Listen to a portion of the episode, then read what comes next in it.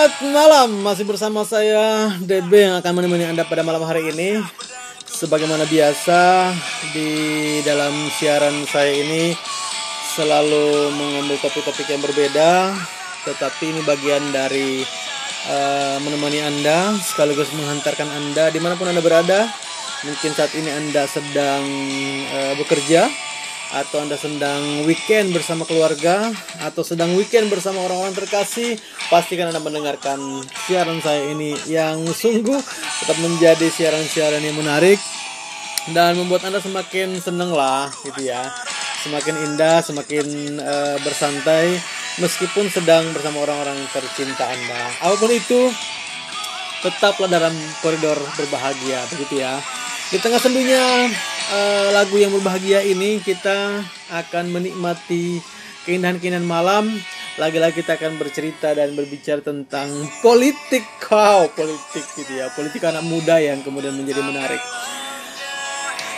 Di tengah keindahan dan kebaikan kita ngobrol pada malam hari ini, saya sebenarnya eh, ingin mengajak eh, Mimin dan Belen untuk ngobrol lah.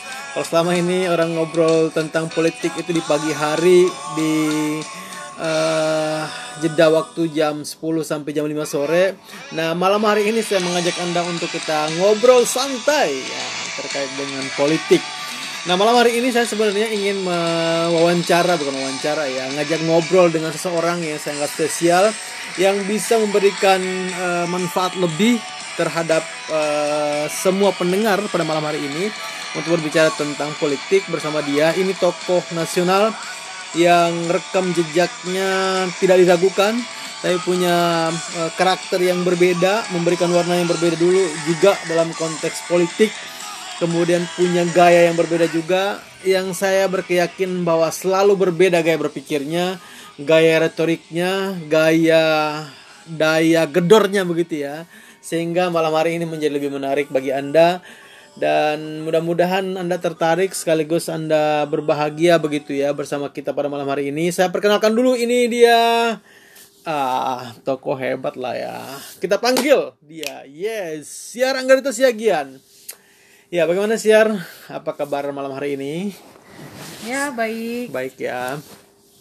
Oke, malam hari ini sebenarnya kita pengen diskusi secara sederhana tentang politik ala zaman sekarang. Kalau kita lihat sekarang kan memang banyak sekali eh, anak-anak muda juga sebenarnya sudah mulai tertarik dengan politik. Nah, bagaimana eh, Anda melihat eh, kondisi sekarang? Kalau orang sering mengatakan bahwa setiap zaman ada orangnya, setiap orang ada zamannya, tapi kita butuh dong zaman yang kemudian punya nilai politik yang baik. Politik menjadi tidak hanya terkotak kepada orang-orang tertentu, tapi juga punya narasi baik untuk generasi-generasi berikutnya. Bagaimana menurut Anda?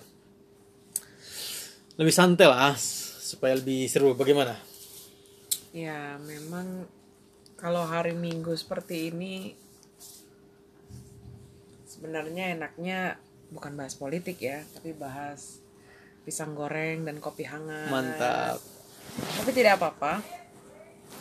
Eh, jadi memang eh, politik ini sebenarnya bagi saya adalah sesuatu yang menarik. Ya, kenapa menarik? Karena dunia politik ini penuh dengan tantangan, penuh dengan eh, dinamika, sehingga eh, dari waktu ke waktu, hari ke hari, kita menjalani apa namanya ya kehidupan ataupun eh, suasana yang terus bergerak, terus berdinamika, sehingga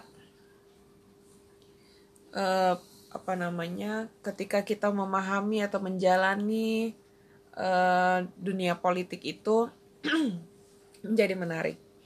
Jadi se- secara sederhana bagi saya eh, berkiprah di dunia politik itu pertama adalah tentunya ingin ber- lebih bermanfaat.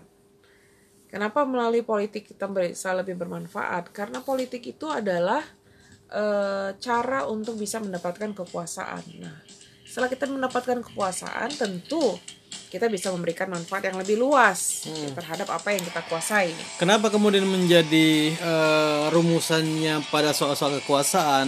Bukankah itu menjadi sebuah persoalan yang tidak diinginkan oleh generasi sekarang? Karena eh, sungguh generasi sekarang itu inginkan bahwa bicara soal politik itu tidak hanya bicara soal kekuasaan, karena kekuasaan itu kan cenderung dengan apa namanya berebutan, kemudian penindasan, kemudian sesuatu yang cenderung eh, negatif begitu. Nah, bagaimana kemudian bisa menerasikan secara lebih baik dalam konteks politik itu?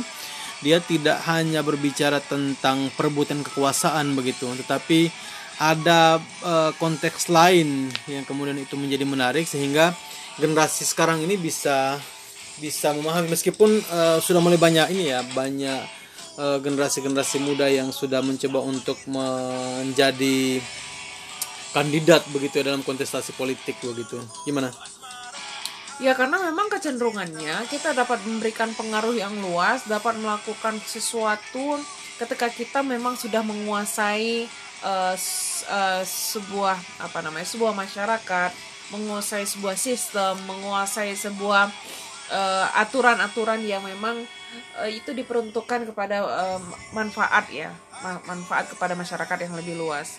Karena memang ketika kita tidak menguasai pertama ke- pertama adalah yang perlu kita kuasai adalah ilmu tentunya ya. Bagaimana ilmu em, ilmu pemerintahan ilmu eh, apa namanya ilmu politik sehingga dalam menata pemerintahan dalam menata perpolitikan itu kita tidak eh, semena-mena sesuka hati tapi berdasarkan ilmu yang ada nah kemudian apa yang kita kuasai selanjutnya adalah kita menguasai eh, eh, apa namanya perhatian atau minat masyarakat kepada kita. Sehingga apa yang kita eh, tentukan apa yang kita susun apa yang kita canangkan itu diturutin atau dijalankan oleh masyarakat tersebut? Pemuda-pemuda sekarang memang dia ini ya cenderung dalam konteks eh, apa namanya teori disrupsi itu bahwa zaman 4.0 itu sampai kemudian hampir masuk kepada 5.0 ya. Tetapi eh, apa bagaimana narasi-narasi politik menjadi lebih lebih apa namanya lebih sederhana begitu. Tidak terlalu banyak menguras energi yang berlebihan sehingga eh, enjoy gitu kita berpolitik pun orang senang berpolitik dalam konteks ini ya dalam konteks semua eh, masyarakat ya. Jadi tidak hanya tidak hanya apa namanya tokoh-tokoh muda saja tapi kemudian juga masyarakat umum merasa senang dan bangga ketika berpolitik gitu. Bagaimana menurut anda? Ya memang eh, sejauh ini ya mungkin sekitar lima tahun yang lalu politik itu memang masih dikuasai oleh kaum kaum yang berkepala mayoritas berkepala empat ya dalam arti kaum tua atau kaum yang sudah berumur nah sedangkan anak-anak muda hmm. itu kecenderungannya masih belum tertarik untuk berpolitik. Tapi lima tahun terakhir bisa dibilang eh, anak-anak muda sudah mulai melek karena Hmm. Anak-anak muda sudah mulai melek eh, karena mereka sudah mudah lebih mudah untuk mengakses eh, informasi terkait dengan perpolitikan saat ini dan kemudian mulai mu- tumbuh kesadaran bahwa eh, peran peran peran anak muda ini juga memberikan pengaruh terhadap kebijakan-kebijakan yang dilahirkan oleh eh, baik itu partai politik maupun pemerintahan saat ini. Ya, eh, memang kan apa namanya itu? Kenapa kemudian kita ngobrol malam ini, kita lebih eh, sederhana malam ini, kita lebih nyantai malam ini, sehingga eh, apa yang menjadi eh, diskusi kita itu menjadi penting begitu. Kenapa? Karena saya menganggap bahwa eh, apa namanya?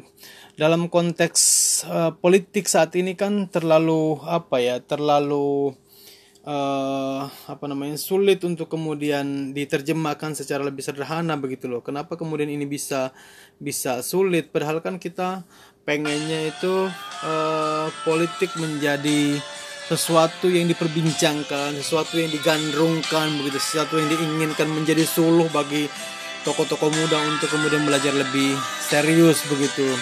Nah, eh, sejauh ini kita me- lihat kemudian menelaah bahwa memang politik masih lah masih terlalu elit begitu ya. Sulit untuk kemudian diterjemahkan dan diskusikan secara lebih sederhana di warung-warung kopi kemudian di kafe-kafe sederhana bagi generasi-generasi muda begitu.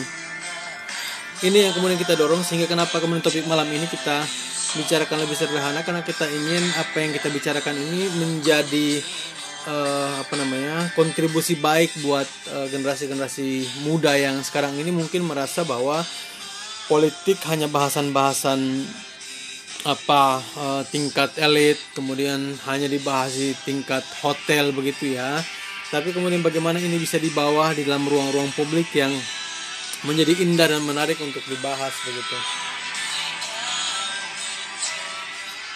Ya di era uh, digital saat ini memang ada ruang-ruang kosong yang saat ini yang bisa mengisi uh, dengan baik itu adalah anak-anak muda. Sehingga memang mau tidak mau ya kaum yang berumur empat kepala empat ini memang harus memberikan ruang itu dan memberikan apa namanya mengajak kepada anak-anak muda untuk bisa mulai perlahan-lahan mengenal bagaimana apa, apa dunia politik kemudian apa namanya memberikan harapan kepada mereka bahwa politik itu sebenarnya membutuhkan anak-anak muda gitu ya, membutuhkan kreativitas-kreativitas anak muda.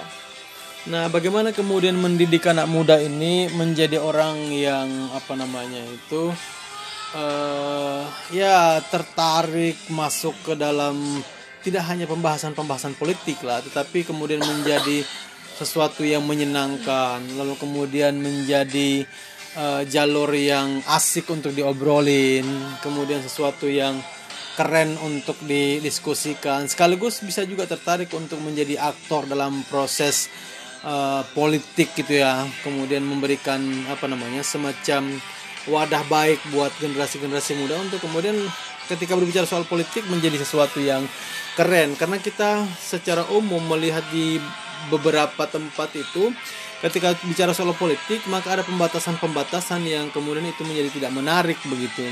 Karena banyak sekali orang yang menghindari sekali ketika bicara soal politik karena selama ini mungkin menganggap bahwa ketika sudah bicara soal politik maka berbicara soal keberpihakan. Keberpihakan yang kadang-kadang pun cenderung uh, negatif dan uh, quote unquote ya dalam tanda kutip. Tetapi bagaimana kemudian kita mendorong gerakan uh, diskursus politik yang indah sekaligus memberikan apa namanya perspektif politik yang berbeda lah.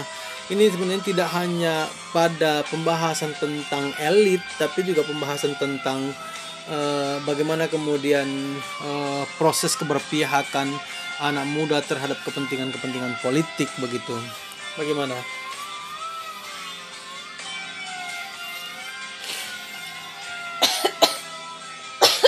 Ya, jadi memang kan berbicara tentang uh, politik ini kan kita inginlah supaya uh, elit-elit pun memahami bahwa tidak selamanya uh, apa namanya uh, semua pada uh, senioritas atau tokoh-tokoh senior sekarang memegang porsi, tapi kan ada ada zamannya yang kemudian tokoh-tokoh muda yang akan mengambil peran itu. Bagaimana?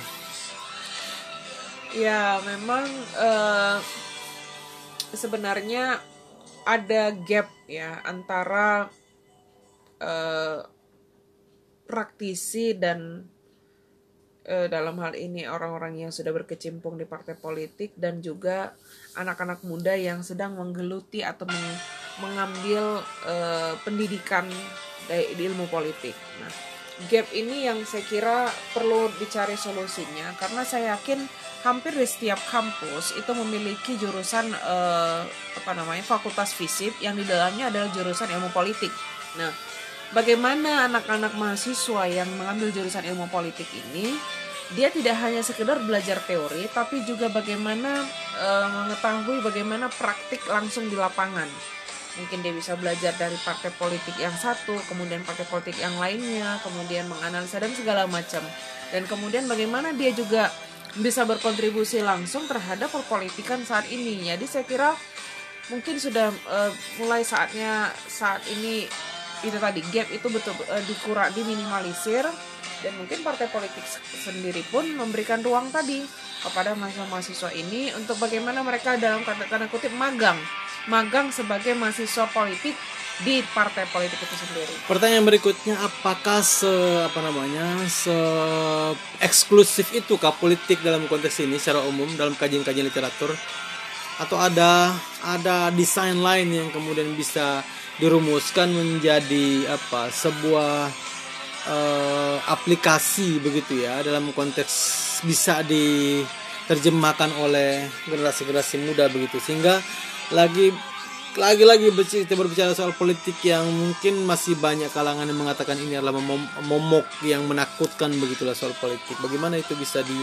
bisa dilakukan oh, menggunakan gitu. istilah eksklusif apa eksklusifnya apa? Iya, dalam pembahasan politik ini kan masih masih dalam konteks apa namanya elit begitu ya. Setiap sebuah keputusan cenderung saja uh, keberpihakan itu pada keberpihakan elit begitu ya. Kok apa uh, dalam kalau bahasa bahasa elitnya itu berbicara di apa namanya kamar uh, setengah kamar misalnya begitu memutuskan sesuatu yang hanya di setengah kamar yang kemudian kepentingannya itu cenderung tidak terlalu apa namanya itu memihak kepada kepentingan-kepentingan umum begitu ya lebih kepada kepentingan-kepentingan khusus ya dalam konteks entah kepribadian entah apa namanya setiap orang uh, elit yang punya apa namanya itu uh, kepentingan saja begitu tidak berpihak kepada kepentingan-kepentingan umum. Yang itulah yang kemudian menjadi momok yang menakutkan sebenarnya. Karena pembahasan-pembahasan di tingkat uh, apa namanya anak-anak muda pun kan sebenarnya itu sudah terbahas kan sudah terdiskusikan. Tapi dalam konteks ke kebijakan keputusan nah kan cenderung uh, apa namanya itu uh, kurang berpihak kepada kepentingan umum itu. Nah itu sih sebenarnya bagaimana kemudian ini ini bisa di bisa didiskusikan sekaligus bisa diobrolin sehingga tidak menjadi momok yang menakutkan begitu. Gimana? Kita masuk pada konklusi bagaimana menyampaikan apa namanya sebagai konklusi sehingga pendengar malam hari ini punya apa lah ya punya keinginan untuk setidak-tidaknya uh, mau ngobrol soal politik bahasa politik itu sesuatu yang tidak terlalu menakutkan begitu ya. Politik itu mengasikkan nah bagaimana itu bisa menjadi konklusi buat obrolan kita pada malam hari ini? Ya, sebenarnya sistem dengan menggunakan partai politik ini adalah sistem yang terbaik yang digunakan oleh negara Indonesia saat ini. Bahwa partai politik menjadi pilar demokrasi tentu menjadi um, muncul harapan bahwa generasi muda atau anak-anak mahasiswa yang menggeluti ilmu politik ini memberikan kontribusi juga bagaimana sebaiknya partai politik ini berkiprah ya. Kalau memang masih ada anggapan-anggapan seperti itu tentu ini menjadi PR.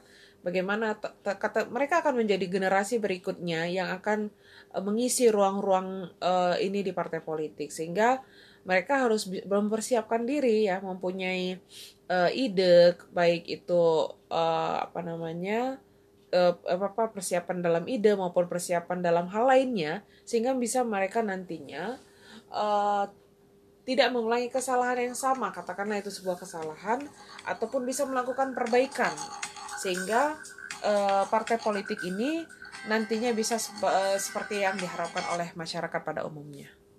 Oke. Okay. Terima kasih Siar Anggreta Siagian yang telah memberikan uh, pandangan politik malam hari ini. Harapannya generasi-generasi muda yang mendengarkan diskusi kita pada malam hari ini senang.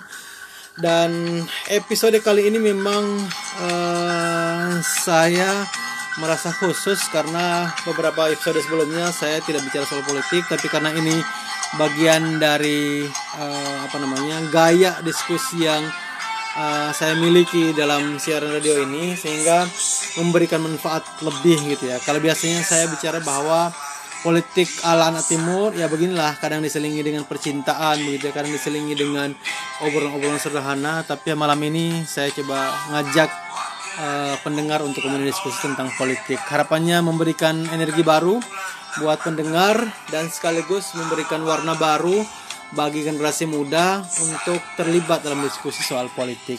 Terima kasih Anda yang mendengarkan uh, ya, siaran ini. Ya, terima kasih. Semoga kita semua keren dan sukses di mana pun kita berada. Thank you for uh, listening.